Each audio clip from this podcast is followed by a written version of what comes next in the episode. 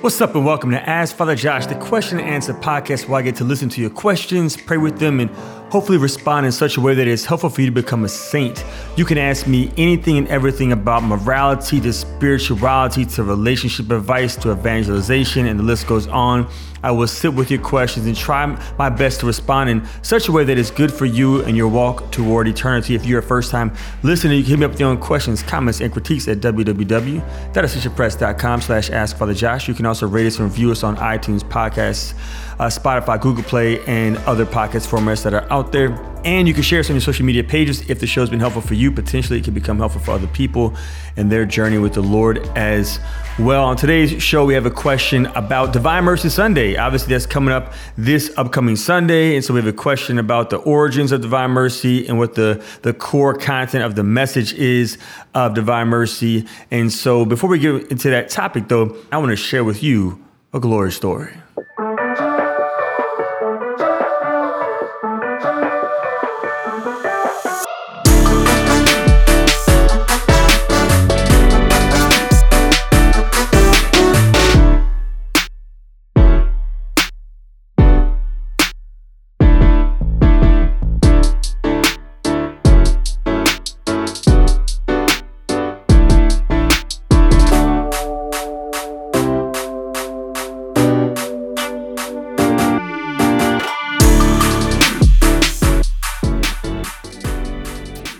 Right, so our glory story this week is this. A few years ago, before COVID, I was able to travel to Poland with one of my good friends, Father Todd Lloyd, and uh, Jeff Cavins, uh, fellow Ascension Presents uh, fellow. And we had a great, great, great pilgrimage. We spent a lot of time visiting the home of John Paul II and uh, spent time at Maximilian Kolbe's shrine and where Edith Stein uh, was martyred. But we also spent time with the nuns uh, who are in St. Faustina's order. And while we were there in Poland, I heard a story that I've heard a few different times, but the way I heard it in Poland was this.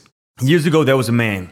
There was a man who was a priest, and his one of his extended family members was really sick, and so he traveled all the way, I guess, to California to go and visit this person in the hospital to administer the sacraments. And he didn't live in California, maybe he lived in Iowa or something like that. And he gets to California and he gets to the hospital. And when he gets to the hospital, a nun greets him. And full habit nun, she said, Hey, Father, do you mind going to room like 410 uh, to go administer the sacraments to the patient in room 410? He needs the sacraments. He's probably going to curse you out. He's been cursing everybody out. I send a priest there all the time. He curses them out. But like when he curses you out, because he probably will, stay. Just please stay and talk to him and just try. So after he went to go offer the sacraments to his family member. He went to this room and he walked in, and of course, the guy saw the collar and the guy began to curse. And he said, Look, I just wanted to offer you guys mercy. I don't want God's mercy. I don't need God's mercy. God's mercy isn't for me. The guy began to complain. And so the priest, instead of just responding in anger, like, Okay, well, forget you, he asked the guy, Well, why is God's mercy not for you? And the guy was like, God would never forgive me, so you might as well not like even try. Said, I just want to offer you a blessing. God would not want to bless me. Well, why? Why won't God bless you? And the guy said, You want to know why? Here's why. Because I'm a murderer. And he said, Okay, so tell me about that. God's forgiven murderers in the past. St. Paul, he was responsible for Stephen's death. Moses killed somebody. So, what is it about your murder that makes you different from them? And he's like, I killed an entire family. He said, Many years ago, I used to um, drive the train and I was drunk one day. And because I was drunk, I ended up hitting a family and I killed an entire family. That's why God won't forgive me this happened in the 1970s. And I just, I can't forgive myself ever since I did this. So why would God forgive me for killing a, a whole family? And the priest said, was it on the year like 1976 in April, whatever? And it gave a specific date. And the guy said, yeah, how did you know? And the priest said, well, because you didn't kill the whole family. You killed my family, but I wasn't with him that day. Oh, the guy just broke down in tears. And the priest said, I want you to know I forgive you. I forgive you. And the guy was able to receive God's love and God's mercy that day and repent and come back to the church. And um, and the priest was obviously like just shaken up because this is the guy who killed his family. But man, whoa! So the priest wasn't expecting that, so he went back downstairs to go talk to the nun. And when he got back downstairs, he met a woman who was a receptionist at the front of the hospital, and he asked her, he said, "Where's the nun at?" And she said, "What nun?" He said, "The nun wearing the full habit." She said, "We don't have any nuns here." At this hospital? He said, Yeah, yeah. It was a nun who was working here. She said she's a chaplain. She wanted me to go up there. She said, Sir, we don't have any, nuns. And, and he began to describe the nun. And she said, It sounds like St. Faustina. She said, You know, I have this devotion to divine mercy. And she showed him an image of St. Faustina. He was like, That's that's her. She said, Well, yeah, you know, I've been, I've been praying the Divine Mercy Chaplet. And, and so clearly Faustina appeared to you to send you to him so that he could receive God's mercy before he died. Whoa, is that not a is that not a glory story? Come on with it. Won't the Lord do it? Won't he do it? Yes, he will, and yes, he did. So the glory story is, man, God will always reach out to us. He will always reach out to us, even to the very end, to make sure that we receive his love and mercy. With that, let's jump into our question about divine mercy.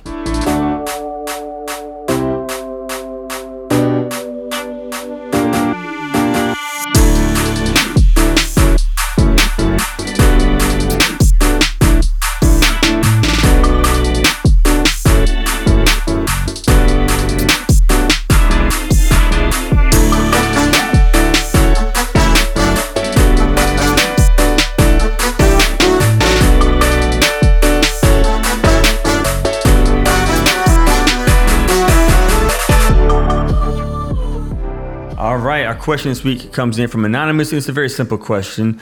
Uh, what is Divine Mercy Sunday? So, Divine Mercy Sunday uh, obviously is the result of a request made by Jesus to a nun by the name of Sister Faustina. Now we call her Saint Faustina. Uh, she was a Polish sister and a Polish nun, to be specific. And in the 20th century, God appeared to her and he asked her to make a request of the Holy Father to establish Divine Mercy Sunday. And so the Feast of Divine Mercy Sunday uh, was eventually established. And I think it's important that uh, to notice that this is not something just super rare in the church's history. Like there's a hermeneutic continuity with God. He's asked nuns in the past to do this.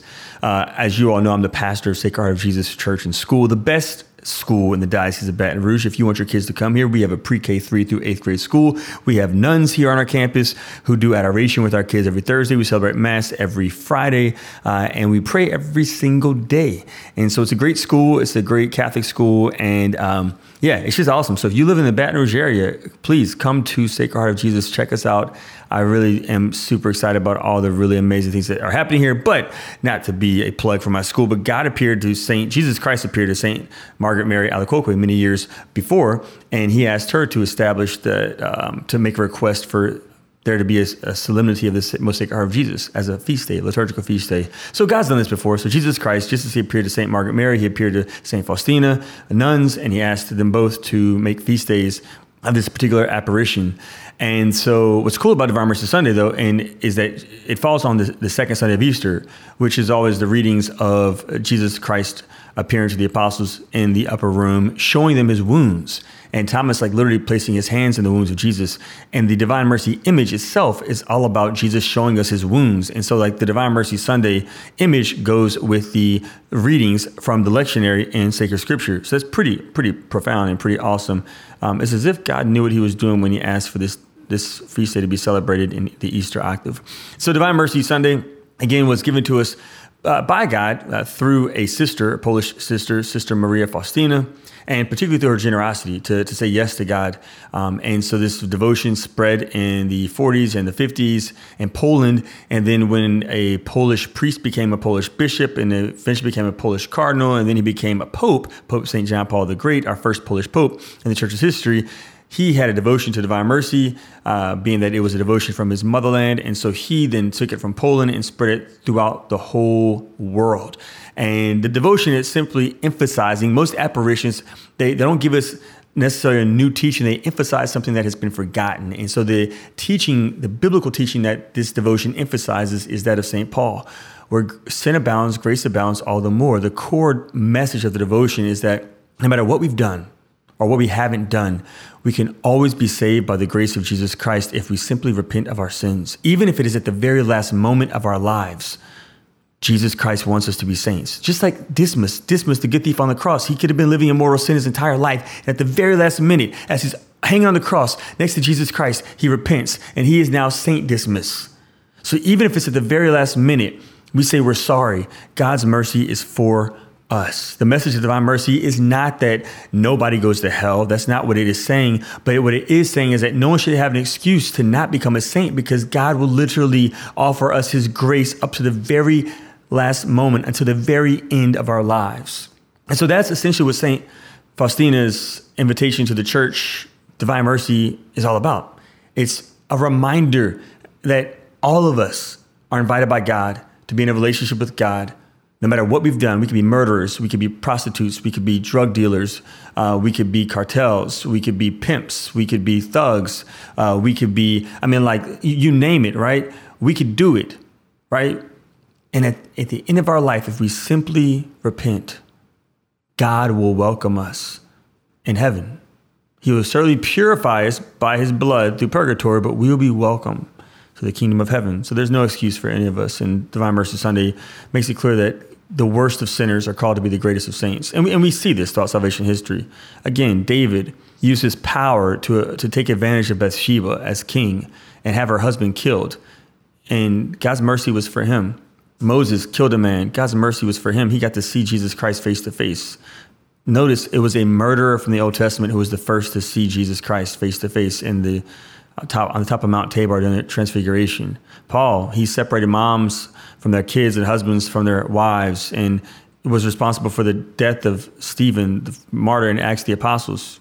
And God called him to write the majority of the New Testament. No one, no one is beyond God's love and mercy. So it's important that we pray this devotion uh, for the worst of sinners to become the greatest of saints. With that being said, let's take a quick break. And when we get back, we're going to dive into our saint for the show. And of course, you could probably guess who the saint for the show is Saint Maria Faustina. I'm going to share a little fun fact or a few facts about her life. Stay tuned. Hi, my name is Father Mike Schmitz. I am the host of the Catechism in a Year podcast. If you've been following along with us, you know that God's plan for us is a plan of sheer goodness, that He wants to bring us into a relationship with Him. You know that already. One of the ways that God actually brings us into this relationship and keeps us, sustains us in this relationship is through the sacraments. Again, you might know that already. You might further know that so many of us miss out on the beauty and the power of the sacraments. But Ascension has an answer to this. Ascension has created two new programs. One is called Renewed, your journey towards First Reconciliation. The second is Received, your journey towards First Holy Communion. We know that our youth, they're our future. And yet at the same time, it's so hard oftentimes to reach them with this incredible news of God's love for them in reconciliation, God's love for them in the Eucharist. If you want to check out Ascension's new program, Renewed, your journey towards First Reconciliation, and Received, your journey towards First Communion, go to ascensionpress.com and sign up for a free preview. And we are back again. Quick reminder, you can hit me up with your own questions, comments, and critiques at www.ascensionpress.com slash ask Father Josh. You can rate us and review us on iTunes, Spotify, Google Play, and other podcast formats. And you can share us on your social media pages. If the show is helpful for you, it might be helpful for your friends on Instagram, Facebook, Twitter, and the list goes on and on and on. And our saint for the day is Saint Faustina, right? Uh, she established divine mercy. You know, one of the there's so many really amazing things about Saint Faustina. She was poor. She was a poor, poor woman from Poland. Grew up in a very poor family. She was not educated. She only went to school for three years. She had a third grade education. So she was an uneducated woman living in poverty. Divine Mercy Chaplet, Divine Mercy Sunday, Divine Mercy Novena has been given to us, Divine Mercy image that is practically all over the world. Most of our churches and homes have this image. That was the fruit of the prayer of a woman who was uneducated and poor. How many uneducated, poor women is God calling to become great saints? That means that you and I need to be proximate to women who are in our geographical boundaries are uneducated and who are poor. So this uneducated poor woman left home as a teenager to go make money for her family. And so she worked as a maid. She wasn't a speaker at Catholic conferences. And that's how she was making money for her family, though that is a great gift that many women offer to the church today. She wasn't a doctor or a nurse or a nurse practitioner, though that is a great way that many women provide for their families. She was a maid. And that's how she provided money for her family back home. She was also a woman who, though she was faithful to God and went to church every Sunday, she she wasn't like uber churchy. She didn't see the world as something bad and like to be holy. That meant she had to I mean, she she couldn't like listen to secular music. No, like she went to church on Sunday and she partied on Saturday. so she uh, was at a dance party actually whenever she felt the call from God to become a nun. She was at a dance at a club partying with friends when she perceived God call her to be a nun.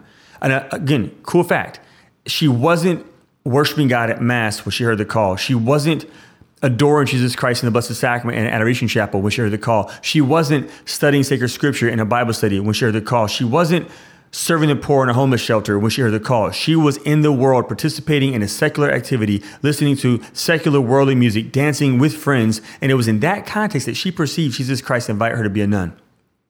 What's really important about her call is that God doesn't want us to compartmentalize our relationship with Him to just churchy things, to praying the rosary and going to adoration chapels and doing Bible studies and serving the poor. He wants us to do all those things, but he wants for us to encounter him in churchy things, but also in worldly things as well. When we're playing basketball with our friends, when we're shopping in the grocery store, when we're dancing at the club, God wants to be invited in every aspect of our life. Just like God called Moses while Moses was outside by a bush, and God called Elisha while he was tending to the sheep in the fields at work, God called Faustina while she was dancing at a club. And what's beautiful about this call, Faustina, is that immediately she packed up her bags and left to go find a convent in Poland. Just like Joseph, with it, the Bible says he immediately got up when the angel spoke to him in his dream. He immediately took Mary to his home, and whenever the angel spoke to him again after Jesus Christ was born, he immediately took Jesus and Mary to Egypt to protect them. She also immediately left and tried to find a convent that would accept her. And just like Joseph and Mary, were rejected from home after home when they were trying to find a place to give birth to Jesus. She was rejected from convent after convent because she was an uneducated, poor woman. And many convents were looking for educated women. They were looking for rich women, and they turned her down. And finally, she found a convent that accepted her. And the convent that accepted her, it wasn't the most ideal convent. They weren't the most pious women. They weren't super holy. They weren't very attentive to God in prayer. But she was. She was. And your parish might not be the most holy parish, might, might, might, not be the most pious parish, might not be a parish that really cares about the poor, but you can be holy and you can be pious and you can care about the poor. And so she did. Even though they weren't attentive to God, she was. She was so attentive to God. And she was attentive to her duties. And just like God called her while she was dancing at a club, God began to speak to her through apparitions and locutions through visions, through these supernatural phenomena while she was doing ordinary tasks in the convent, while she was scrubbing the floor and washing the dishes and doing the laundry, God began to speak to her. And that is the context in which God shared with her his divine mercy. Her life, her witness, it communicates something to us. We are invited to be open to God's grace, be open to God's voice at all times, in all places, in all spaces not just in the church or in the chapel or during the study or with the poor. Certainly, we do those things every day. But in addition to doing those things, we allow God to communicate to us in His will, way, and time and our walk toward eternity. And He might want us to go to adoration every day just so He can look at us and we can look at Him in silence. And then He's going to speak to us whenever we're hanging out with our kids or whenever we're at work with our coworkers or we're playing ball with our friends. The, the Lord wants us to be open to his face and his voice at all times. And if we are, then we can also, like her, St. Faustina, respond generously. And he might give us a message that might not just impact our local community, but in 100 years, it might impact the entire world, just like this nun's message has now gone throughout the whole world. So, with that, we invite you, St. Faustina, to pray for us. God bless you. Pray Divine Mercy Chaplet this week. Go to Divine Mercy Sunday Mass. Go to confession if you can and receive those graces that are for you and for the whole world. And if you haven't ever heard it sung, oh, it's fire.